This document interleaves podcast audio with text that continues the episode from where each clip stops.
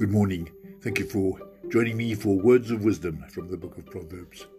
Today we turn to chapter 15, and I'm quoting verse 22 from the Passion Translation.